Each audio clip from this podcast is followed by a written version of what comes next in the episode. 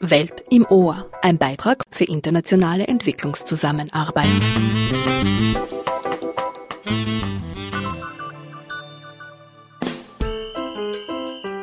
Herzlich willkommen bei Welt im Ohr, eine Radiosendung und ein Podcast des Teams Wissenschaft und Forschung für Entwicklungszusammenarbeit des ÖAD im Rahmen von APPEAR, das österreichische Hochschulkooperationsprogramm.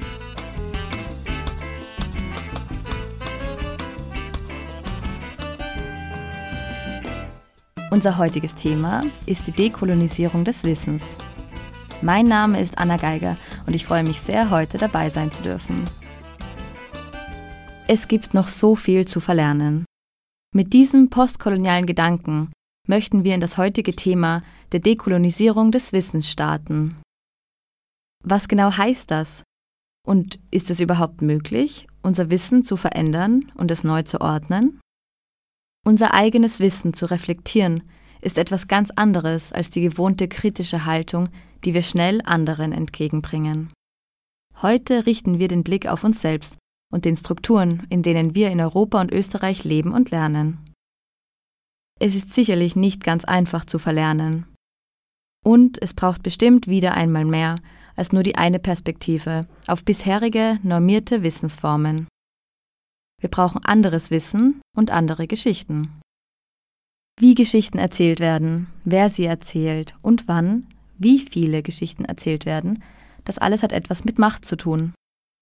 So drückt es die Autorin Chimamanda Ngozi Adichie in ihrer Rede The Danger of a Single Story aus. Es geht um die Macht, den Beginn und das Ende einer Geschichte auszuwählen. Die Macht, Wissen über jemanden zu vermitteln. Dies geschieht in Europa mit dem Glauben eines Vorrechts auf Wissen allzu oft. Wir sollten uns fragen, wessen Geschichten wir kennen und wo die Ursprünge unserer Wissensbestände eigentlich liegen. Wenn sich die Kolonialgeschichte durch unsere Institutionen und Erzählungen zieht, müssen wir uns die Frage stellen, welche Spuren sie auch in unseren Köpfen bis heute hinterlässt. Mit vielen Fragen wendet sich Mayada heute an Doktorin Gabriele Slezak und Lisa Taki. Und wir sind auf Ihre Antworten und Vorschläge gespannt. Sehr herzlich willkommen, Lisa Taki und Gabriele Slezak, zu einer weiteren Ausgabe der Sendereihe Welt im Ohr. Ich begrüße euch hier heute im Studio. Wir nehmen zu einem Thema auf, das sich mit Dekolonisierung von Wissen oder auch Rassismen im Bücherregal, wie ihr es auch in einem Artikel genannt habt, befasst. Näher dazu in den nächsten fünfzig Minuten. Zunächst aber möchte ich euch bitten, euch vorzustellen. Lisa, magst du beginnen? Vielen Dank einmal für die Einladung. Mein Name ist Lisa Taki und ich studiere Afrikawissenschaften im Master an der Universität Wien. Ich bin zudem noch Studienvertretung bei den Afrikawissenschaften und Studienassistenz für die A G gegen Rassismus, die sich im Verlauf des letzten Sommersemesters bei uns am Institut gegründet hat, und auch Studienassistenz von Martina Kopf. Ja, Gabriele Slezak. Ich möchte mich sehr gerne bedanken. Ich freue mich über die Einladung, besonders auch die Einladung, über dieses Thema eine Radiosendung zu machen und dass ich daran teilnehmen kann und besonders auch, dass ich das gemeinsam mit der Lisa machen kann. Mein Name ist Gabi Slezak, ich bin auch Afrikawissenschaftlerin. Ich kenne die Lisa aus einem Seminar und haben gemeinsam gearbeitet. Ich unterrichte am Institut einerseits soziolinguistische Vorlesungen, Seminare, Proseminare. Dann habe ich in den letzten Jahren Seminare, eigentlich drei Seminare in Folge geleitet, die das Thema Dekolonialisierung von Wissen, aber im Speziellen eigentlich die Rolle von Bibliotheken aufgegriffen hat. Und das waren jeweils Seminare, in denen wir mit sehr engagierten Studierenden eine tolle koloniale Spurensuche in öffentlichen Einrichtungen wie Bibliotheken durchgeführt haben. Das ist das Thema unserer Sendung. Ich freue mich auch nochmal, dass ihr da seid, dass ihr Zeit gefunden habt, und vielleicht noch eine kurze Ergänzung zu dir, Gabi. Du bist ja auch die Leiterin der Öffentlichkeitsarbeit in der österreichischen Forschungsstiftung für internationale Entwicklung.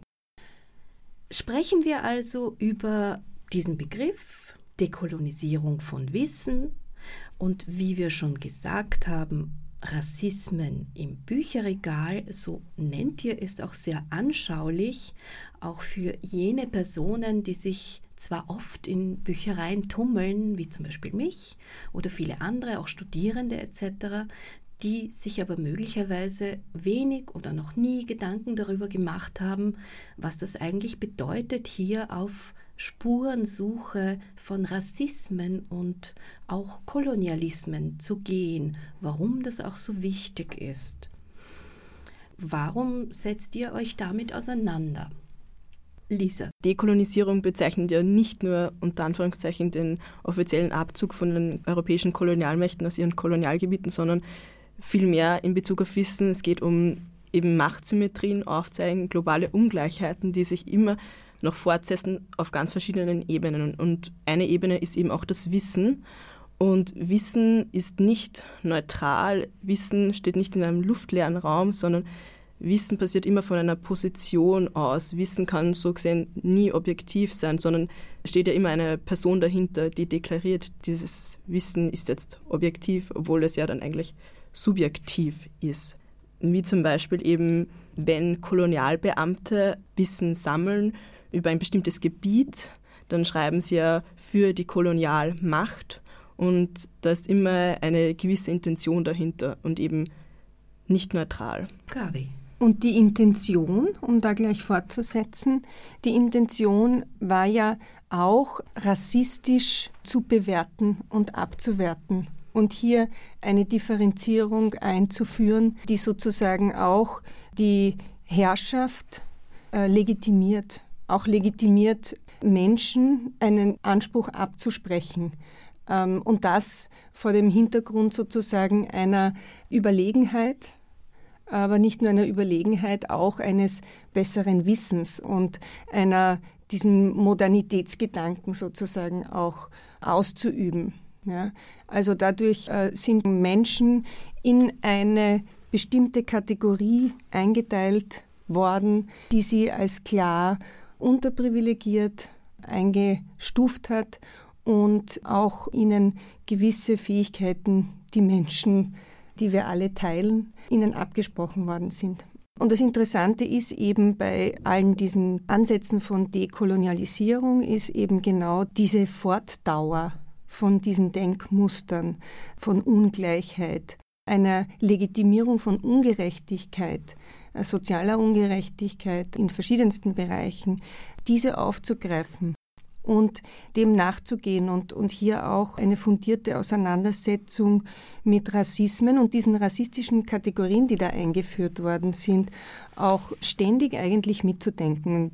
Das ist wirklich für uns alle eine Auseinandersetzung, die wir lernen müssen, oder? Und weil es zu viele Jahrzehnte als eine Selbstverständlichkeit angesehen worden ist und diese Machtverhältnisse als gegeben angenommen worden sind und wir uns dessen nicht bewusst sind, und da sage ich bewusst wir, weil das ist dieses Wir hier wirklich allgemein gilt, das Bewusstsein darüber, dass das konstruierte Verhältnisse sind und auch konstruierte Kategorien, nach denen bewertet wird.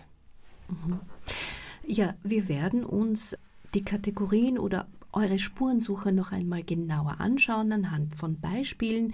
Vielleicht noch eine kurze Frage dazu. Für euch relevant war jetzt aber der Kontext der internationalen Entwicklung, der Entwicklungspolitik und somit auch die C drei Bibliothek als Ausgangsort dieser Arbeit, zumindest hier in Wien, hier in Österreich. Die C drei Bibliothek für Entwicklungspolitik hat einen großen Bestand zu eben diesen speziellen Themen, alles was mit internationaler Entwicklung, Entwicklungszusammenarbeit zusammenhängt.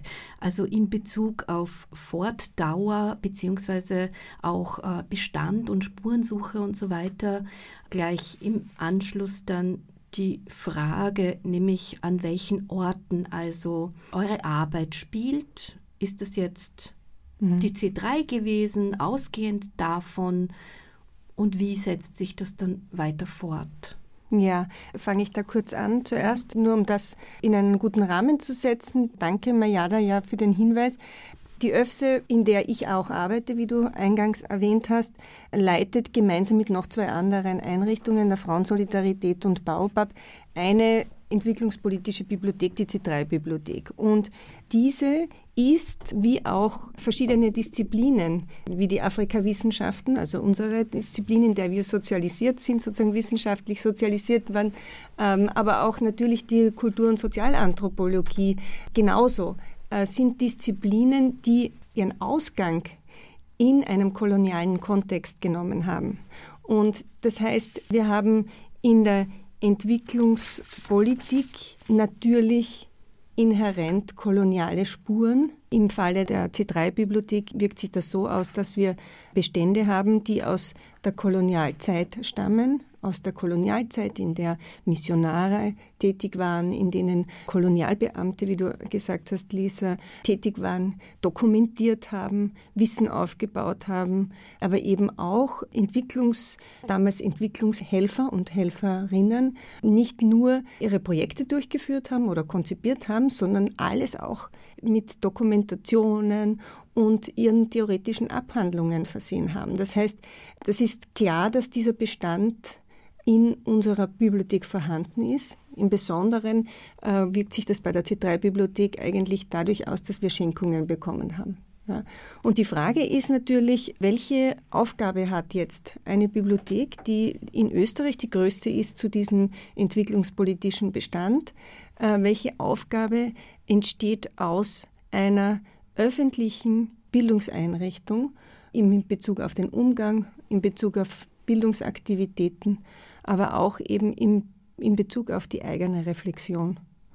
Und das Interessante ist in meinem Fall beide Bereiche, wo ich arbeite, also das gilt für die C drei Bibliothek, aber das gilt genauso natürlich auch für das Institut für Afrikawissenschaften. Da kann die Lisa auch was jetzt dazu sagen, weil das ist auch eine Entwicklung am Institut, dass diese Reflexion viel, viel stärker ins Bewusstsein gerückt ist in letzter Zeit. Mhm. Also kurz einmal, ich habe persönlich nicht so stark mit der C drei Bibliothek gearbeitet, halt vor allem am Institut, und da ist das Thema Dekolonisierung und Rassismus eben gerade auch in dem vergangenen Jahr einfach stärker thematisiert worden und im Jahr davor, also einerseits zwanzig zwanzig durch diese starken Proteste, ist es einfach mehr in den Mittelpunkt geraten, aber auch letztes Semester wurde eben Rassismus am Institut auch stärker thematisiert aufgrund dessen, eben wie die Gabi schon auch gesagt hat, es geht um Kontinuitäten und Kolonialismus ist, nur wenn wir sagen, er hört auf, er besteht ja trotzdem noch weiter in Strukturen, die was sich fortsetzen, und wir müssen uns eben diesen Strukturen bewusst sein, dass die Afrikawissenschaften nicht einfach so entstanden ist, sondern auch aus einem kolonialen Kontext kommt. Mhm. Vielleicht noch ganz kurz, mhm. äh, Proteste, reden wir von Black Lives Matter?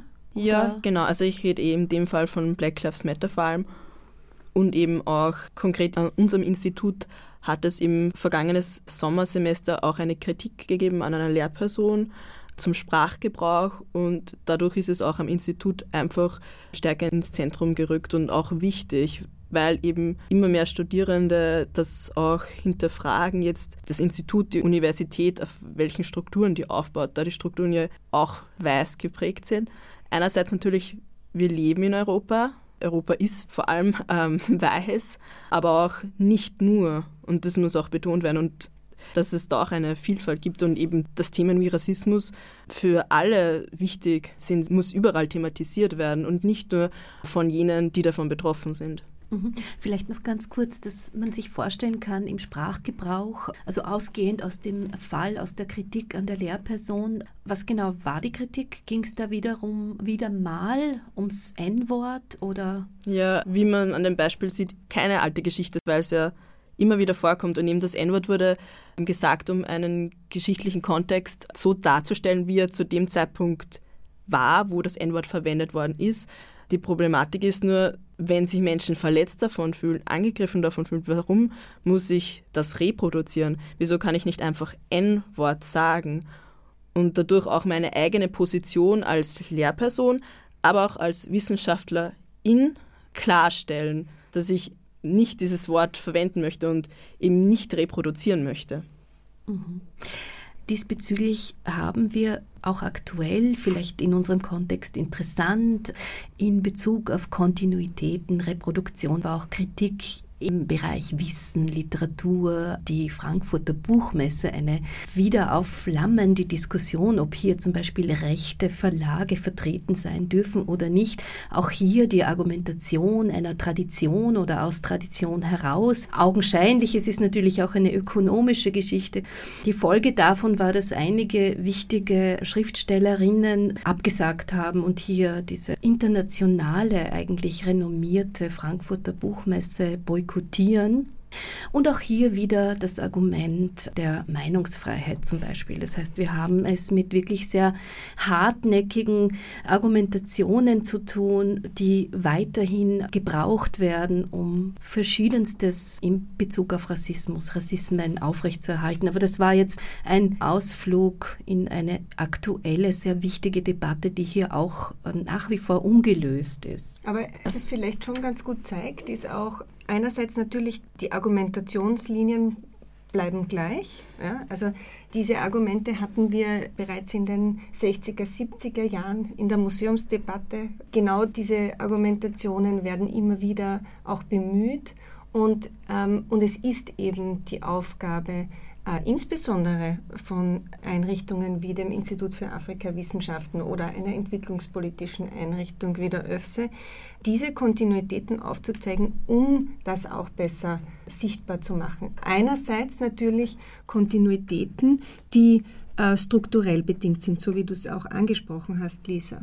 Also ähm, wie das Arbeiten ähm, äh, in, mit, mit KollegInnen bedeutet auch, dass wir uns äh, damit auseinandersetzen, mit wem arbeiten wir zusammen, wer ist kontinuierlich ausgeschlossen in unserer Forschung. Wer ist kontinuierlich von, von Diskursen ausgeschlossen äh, aufgrund von strukturellen äh, äh, Gegebenheiten, die wir äh, auch vielleicht hinterfragen, ja, aber wir uns gar nicht, äh, wir gar nicht dazu kommen, beziehungsweise uns nicht selbst dazu bringen, dass wir diese, diese äh, Kontinuitäten in den Strukturen verändern, weil die hängen natürlich mit Finanzierungs Systemen zusammen, in der Wissenschaft ganz, ganz stark natürlich auch, wie wird Wissen aufbereitet, wer sind die großen äh, Institutionen, die Gatekeeping-Funktionen haben, äh, was ist wissenschaftliches Wissen, das zugänglich wird und, und das, das ist ähm, Das ist gerade im Bereich der Bibliotheken eine sehr, sehr wichtige Debatte, weil eigentlich durch große Verlage, durch große Firmen die ureigenste ähm, Aufgabe von einer Bibliothek das Aufbereiten von Wissen, aber auch das Selektieren von Wissen und bewusst Bedarf der Gesellschaft oder der Nutzerinnen, ähm, sich zu orientieren und, und hier auch äh, möglichst unterschiedliche Stimmen sichtbar zu machen oder, oder aufzunehmen in diesen ganzen Kanon. Das ist wirklich etwas, was eine große Herausforderung ist, ja, aber es ist ungemein wichtig, weil die Tendenz geht eigentlich immer stärker davon weg. Also am Institut für Afrikawissenschaften gibt es ganz viel Kooperation zwischen Forscherinnen, zwischen Expertinnen, äh, WissenschaftlerInnen aus unterschiedlichen afrikanischen Ländern, äh, Universitäten mit Angehörigen des Instituts. Aber eigentlich ist die Aufgabe auch, das so sichtbar zu machen oder auch dafür zu sorgen, dass das nicht nur bilateral bleibt oder dem Institut bewusst ist, sondern dass es vielleicht an der Universität Wien stärker stärker äh, bemerkt wird, den kritischen Zugang ja auch zu unterstützen, äh, Möglichkeiten der Auseinandersetzung, Foren zu ermöglichen. Die Institutsgruppe zum Beispiel ist ein ganz, ganz wichtiger Raum für Debatte. Das heißt, die Bewusstseinsbildungsarbeit geht ja weiter. Zum C drei muss man erwähnen, es beinhaltet ja auch Lernmaterialien für globales Lernen, das heißt ja hier auch für sehr junges Publikum. Vielleicht können wir im Anschluss noch einige Links auch angeben oder sagen, wo ihr auch äh, eben diese weiterführende Bildungs-Bewusstseinsarbeit nicht nur im Rahmen von äh, Akademie geleistet habt, mhm. für die interessierten Hörerinnen und Hörer. Zurück zur Spurensuche, Lisa, mhm. da würde ich gern wissen, wie hast du das gemacht? Wie hast du das mit deinen Kolleginnen und Kollegen gemacht? Wie habt ihr euch auf Spurensuche begeben? Wie kann man sich das vorstellen? Wie ist dieser antirassistische, dekoloniale Blick, wenn man nach Stichwort sucht in den Bibliotheken und in Bücherregalen, in Büchern stöbert? Wie kann man sich das vorstellen? Vielleicht kurz nochmal, von, weil du von der Frankfurter Buchmesse gesprochen hast. Ich finde es ganz wichtig auch zu sagen, Rassismus ist keine Meinung. Man muss, man muss antirassistisch sein, weil man kann nicht neutral zu Rassismus stehen. Da geht es um die Diskriminierung von Menschen aufgrund von Vorstellungen, die ja nicht auf irgendwelchen Tatsachen beruhen, sondern es eben darum geht, eine bestimmte Menschengruppe über eine andere zu stellen. Zur Spurensuche, also generell vielleicht ein bisschen zu dem Thema, wo ich gearbeitet habe. Ich habe mich stark mit Schulbibliotheken beschäftigt und überhaupt einmal die Frage, wie sind Schulbibliotheken aufgebaut? Gibt es da ein Regelwerk, ein System, wie Schulbibliothek äh, funktioniert, wie eben eine Schulbibliothek systematisiert ist, welche Stichworte verwendet werden? Und dann auch einen ganz wichtigen Punkt finde ich auch, wie ist die Ausbildung von SchulbibliothekarInnen. Weil eben, wie ich auf der Suche war nach Literatur, es ist um Schulbibliotheken in Österreich gegangen, habe ich kaum etwas gefunden. Und generell überhaupt, wie funktioniert Schulbibliothek? Und die Interviews waren da sehr wichtig, weil ich da überhaupt einmal gefragt habe, okay, wie schaut einmal die Ausbildung aus? Wird in der Ausbildung Rassismus und Kolonialismus thematisiert?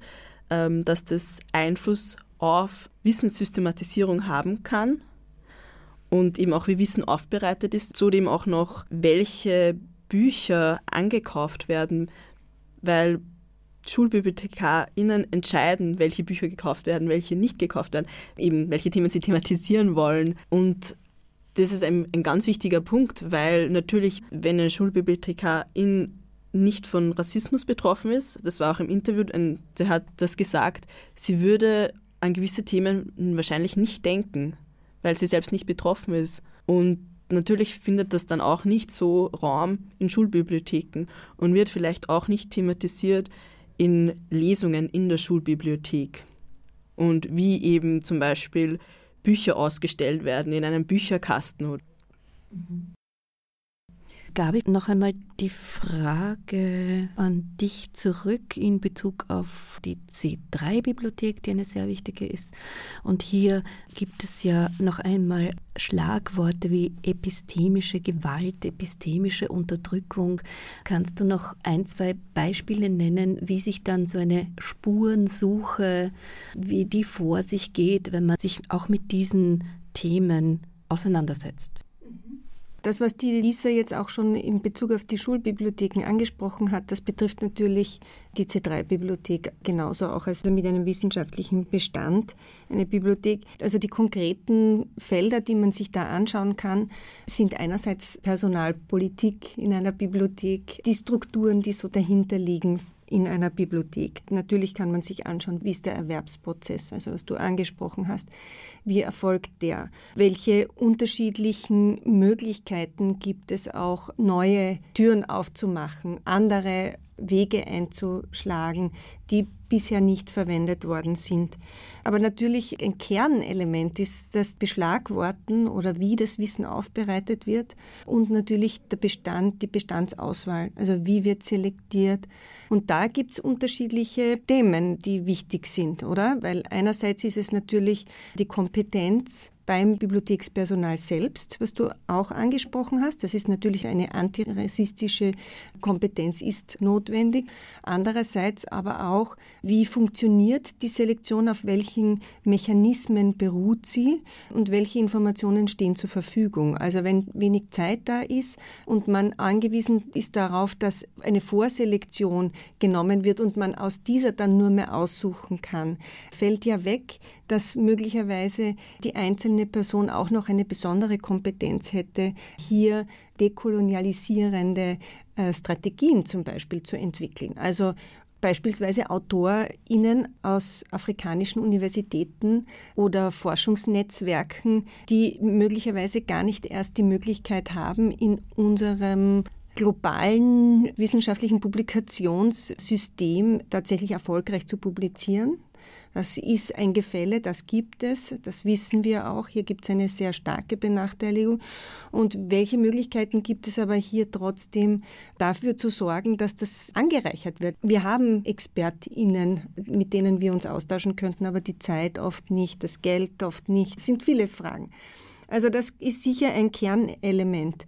Aber was man natürlich auch sich anschauen kann, ist, was macht eine Bibliothek auch noch sonst an Aktivitäten. Beispielsweise viele Bibliotheken sind mittlerweile ein offener Raum für Diskussion, für Debatte.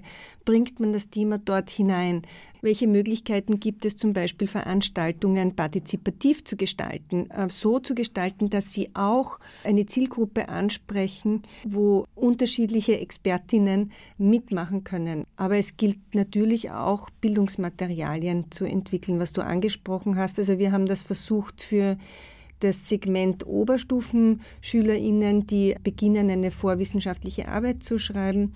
Da haben wir so in vier Modulen einen Workshop gestaltet. Und da haben wir verschiedene Themen besprochen. Also einerseits eben, dass Wissen nicht neutral ist. Da kommt vor eine Szene, wo der Walter Sauer am Geografieinstitut eine Gedenktafel herzeigt, die ist vor kurzem, erst vor in den letzten Jahrzehnten erst wieder ausgestellt worden und sie enthält klar rassistische Begriffe. Jetzt kann man sagen, wie kommt es dazu? Ja? Und es zeigt einfach, klar, es wird einen bestimmten Grund geben, aber es zeigt auch, wie wenig im Bewusstsein ist, was man dadurch eben wieder fortschreibt, beziehungsweise noch vielleicht mehr betont. Welche rassistischen Denkmuster. Ja. Aber wir haben in diesem Workshop auch junge Menschen, P O Cs, die darüber debattieren, was sie sich eigentlich erwarten von einer Bibliothek, von einer Gesellschaft. Was sind ihre Forderungen an die Politik? Und das ist ganz klar. Hier geht es nicht darum, dass sie gerne hätten, dass jemand für sie spricht, sondern sie hätten gerne, dass sie gehört werden. Und ähm, dass sie nicht erklären müssen, warum das jetzt rassistisch ist, sondern sie hätten eigentlich gerne, dass wir in der C drei Bibliothek einen Reflexionsprozess machen, warum ist Rassismus überhaupt so ein Thema? Ja? Aber nicht nur, es gilt jetzt nicht nur die C drei Bibliothek, sondern generell in unserer Politik ähm, eine Benachteiligung von gesellschaftlichen Gruppen, die auf ganz unterschiedlichen Ebenen bis hin zum, zur Jobsuche oder Teilhabe an politischen Prozessen auch betreffen. Ja, vielleicht nur ein kleiner Exkurs an dieser Stelle mit der Frage an dich gerichtet, Lisa, denn du bist aktiv in der Black Lives Matter Bewegung unter anderem, oder habe ich das falsch verstanden? Aktiv, ja, ich bin jetzt nicht so... Ich glaube, es ist einfach ein Teil von dem, was ich im täglichen Leben tue. Für mich ist eben als schwarze Frau ist das Teil meiner Identität, mich auch gegen Rassismus einzusetzen. Und auch in der Studierendengruppe, ja, genau. Die sich halt auch, aber bestimmter Fokus oder generell Rassismen in Bezug auf äh, P O Cs oder Black und People of Color? Speziell eben, ich würde jetzt sagen, einfach Rassismus. Generell Rassismus, eben P O C gegen schwarze Menschen, gerade am Institut. Für mich ist vor allem, also einerseits wissenschaftliche Arbeit kann antirassistisch sein und man kann politisch Stellung beziehen durch antirassistisch wissenschaftliches Arbeiten und einerseits natürlich am Institut selbst eben aufmerksam machen auf Strukturen, die eben vorhanden sind und sich damit auseinandersetzen, sich damit beschäftigen und zum Beispiel eben auch das Curriculum, den Lehrplan an sich hinterfragen. Ist das Thema Rassismus, hat es Platz? Und es wurde jetzt eben gerade seit dem letzten Semester einfach stärker, zumindest ist es meine Einschätzung, viel mehr schwarze Studierende, viel mehr P O C-Studierende, die vor allem sich auch bewusst damit auseinandersetzen, mit, mit Rassismus und die auch betonen, das Afrikawissenschafteninstitut hat auch solche Strukturen und es gilt, diese zu hinterfragen und diese aufzubrechen und Rassismus und Dekolonisierung als fixen Bestandteil zu machen. Mhm. Und das ist aber eben auch ein, ein langwieriger Prozess und auch ein frustrierender Prozess, der nicht von heute auf morgen geht, mhm. sondern immer in kleinen Schritten, indem es jetzt diese Gruppe gibt, die eben auch gleichzeitig eine Anlaufstelle äh, sein soll für Menschen, die Rassismus am Institut erfahren, aber auch für Menschen, die Rassismus beobachten, miterleben und dort deponieren wollen. Wir wollen jetzt auch versuchen, die Studierenden stärker einzubinden, weil diese A G besteht momentan vor allem aus Lehrenden, eben weil auch von, von der Seite ein starker Bedarf besteht, einfach das zu hinterfragen, auch eben zum Sprachgebrauch und wer lehrt, aber eben auch von Studierendenseite. Und das wollen wir jetzt hoffentlich auch in diesem Semester und im nächsten Semester einfach stärker betonen und fördern. Und, und fördern ja. Genau. Es gibt ja auch einen Rassismus, der sich nicht nur ähm, auf die Hautfarbe bezieht, sondern auch auf andere Symbole, Merkmale, von denen man sich sogar trennen könnte, die Religion betreffen. Oder, und da sind wir natürlich jetzt auch bei diesem Graubereich. Das ist in Österreich in allen möglichen Bereichen des Lebens ein brennendes Thema, eines, das alle fordert. Und wo man auch sieht, dass ja die großen Konflikte auch ausgetragen werden und hier es natürlich um eine Festigung der Machtpositionen geht, der Privilegien geht und auf der anderen Seite ein Aufbrechen wollen dieser Strukturen, eine klare Forderung, dass es notwendig ist, in einer Gesellschaft diese Privilegien auch ja, aufzugeben. Wir kommen zu einem Begriff, der auch oft gehört wird, eben auch auf Englisch oft gehört wird, das Othering, über andere äh, sprechen. Äh, hier geht es um Repräsentationen, also auch ein wichtiges Thema, das wir hier gerade behandeln. Und einige Worte noch dazu. Ihr habt es auch schon teilweise genannt, wie es funktioniert, über andere zu sprechen oder auch unterrepräsentiert zu sein in den ganz unterschiedlichsten Sphären des Wissenstransfers, des, der Wissensproduktion. Fallen euch vielleicht noch ein, zwei wichtige Beispiele ein, wie man Othering auch noch einmal erkennen kann? Othering kann man ja verstehen, als Weißsein wird zur Norm gemacht und alles, was davon abweicht, ist das andere. Und damit findet ja auch eine Abwertung statt dessen. Und ein Beispiel jetzt auch aus, meinem, aus meiner persönlichen äh, Erfahrung ist, wenn ich nach meinem guten Deutsch gefragt werde. So, wow, du sprichst so gut Deutsch. Und ich werde automatisch als als nicht österreichisch wahrgenommen, obwohl ich mein ganzes Leben hier verbracht habe und ich werde zum anderen gemacht. Aufgrund von Merkmalen, das ist, das, das ist auch ganz wichtig. Ja. Also es werden Merkmale herangezogen, um klarzumachen, es handelt sich um jemanden anderen.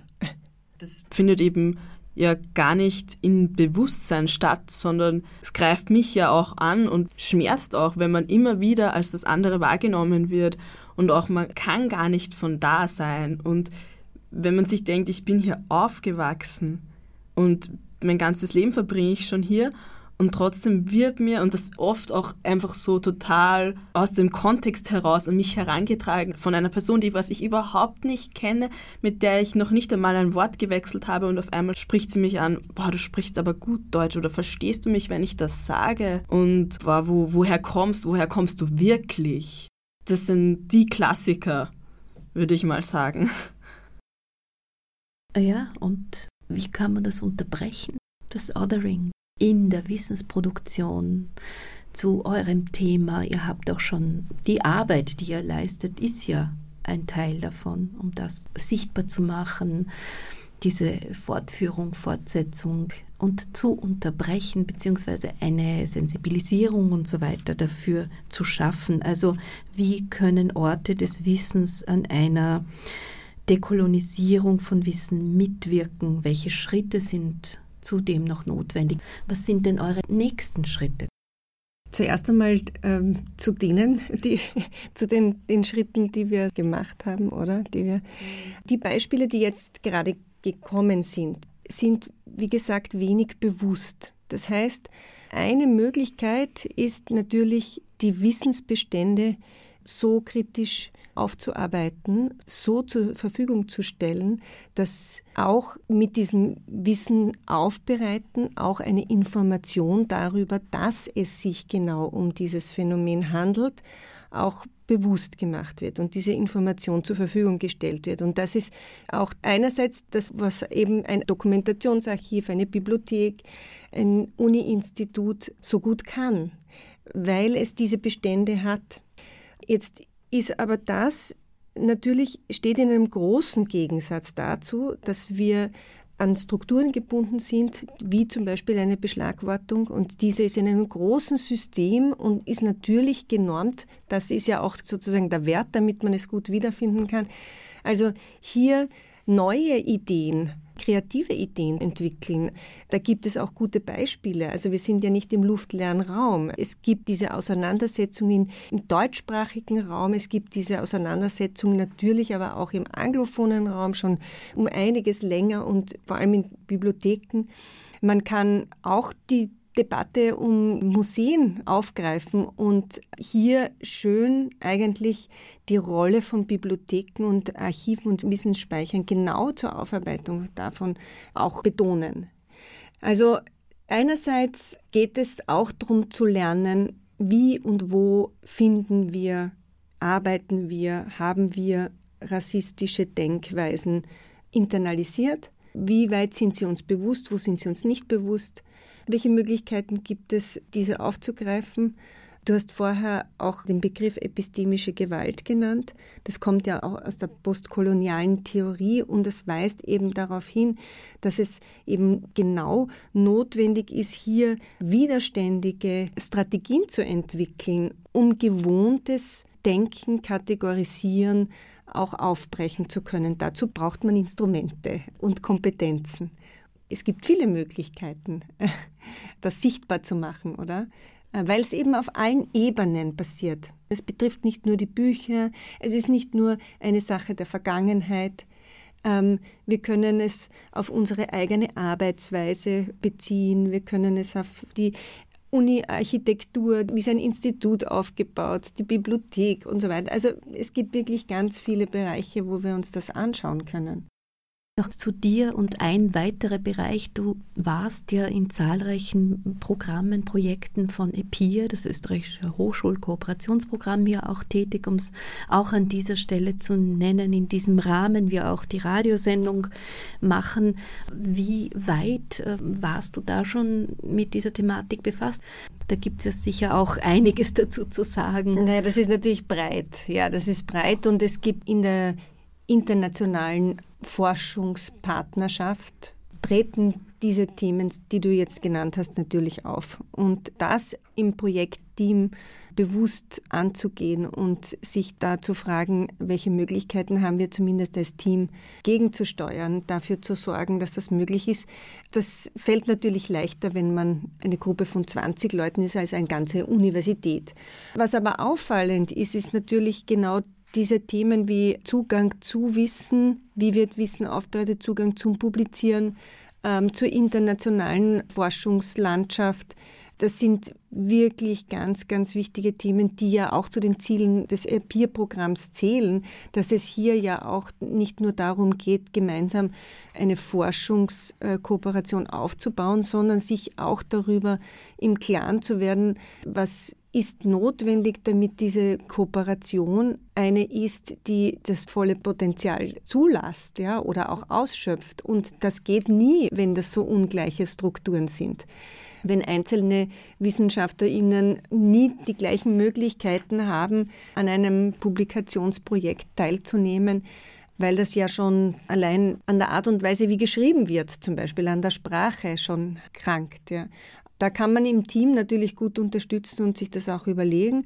Aber was schon auch im APPEAR-Programm, finde ich, ein wichtiger Punkt ist, ist, dass jetzt geht es schon über eine so lange Zeit und man kann jetzt auch gut in der Summe sich anschauen, und das wird ja auch gemacht, wo sind denn die Anknüpfungspunkte, wo die Dreh- und Angelpunkte, an denen muss gearbeitet werden, damit eine, eine Forschungspartnerschaft dazu führt, dass Anträge nicht immer jetzt von der BOKU gestellt werden, sondern eben von der Macquarie Universität und dass hier auch die Chancen deswegen nicht geringer sind, nur weil das Finanzierungssystem oder ich weiß nicht, oder das Monitoring davon äh, um, um ein Vielfaches komplexer oder unsicherer sein soll. Ja, und da finde ich, ist das natürlich schon etwas, was die Erfahrungen, aber auch die Entwicklungen, die da entstanden sind, die sind, schätze ich einmal, sehr reichhaltig, wenn ich nur davon ausgehe, von den Forschungspartnerschaften, wo ich involviert war. Ja, und auch die abschließende Frage an dich, Lisa. Was sind deine oder eure nächsten Schritte diesbezüglich zum Thema? Also für mich eben ein ganz wichtiger Punkt, und den haben wir, glaube ich, auch immer wieder gesagt, ist eben erst einmal, Wissen ist nicht neutral und eben sich der eigenen Position bewusst sein. Jetzt beispielsweise als Schulbibliothekarin oder einfach als Bibliothekarin, dass ich auch durch meine Position in der Gesellschaft beeinflusst bin, also dass dafür zum Beispiel in der Ausbildung ein Bewusstsein dafür geschaffen wird. Weil also für mich persönlich ist halt Bildung immer so ein Knackpunkt. Wenn wir ähm, Studierenden oder SchülerInnen nicht das Werkzeug dazu geben, Wissen zu hinterfragen, zu kritisieren, zu reflektieren, dann kann sich da auch nichts verändern. Dann werden Strukturen weiter bestehen. Und eben wenn, wenn wir dort schon ansetzen, dann kann auch die Arbeit ganz anders ausschauen. Dann können da neue Themen hineingebracht werden, jetzt nicht nur in Bezug auf Dekolonisierung und Rassismus, sondern eben auch andere Themen von äh, marginalisierten Gruppen, die sonst irgendwie keinen Raum finden. Zum Beispiel eben, wenn es um Behinderung geht, wenn es um Flucht geht. Und eben, also das finde ich ist für mich ein ganz ein, ein wichtiger Punkt. Es ist, glaube ich, oft so ein bisschen so die Vorstellung, dass nur das Wissen an der Universität, das ist wissenschaftliches Wissen und alles außerhalb nicht. Also da gibt es ein Einschließen von Wissen und dass wir uns irgendwie von dem auch ein bisschen weiß nicht, befreien und ein bisschen inklusiver denken in dem Ganzen. Und also ansetzen eigentlich am besten, indem man sich der Position eben bewusst ist, indem ich darüber reflektiere und hinterfrage, okay, das Buch, das ich mir jetzt ausborge oder die Bücher, die was zu dem Thema Kolonialismus in einer Bibliothek zur Verfügung stehen, wer hat denn das überhaupt geschrieben? Eben weiße männliche Autoren oder kommt da von der anderen Seite, von der Seite, die kolonisiert worden sind, wie haben das die empfunden? Wie ist denen dabei gegangen? Und das ist eben auch ein Teil von, von Bildung, wie es dann eben auch an die SchülerInnen und an die Studierenden herangebracht wird.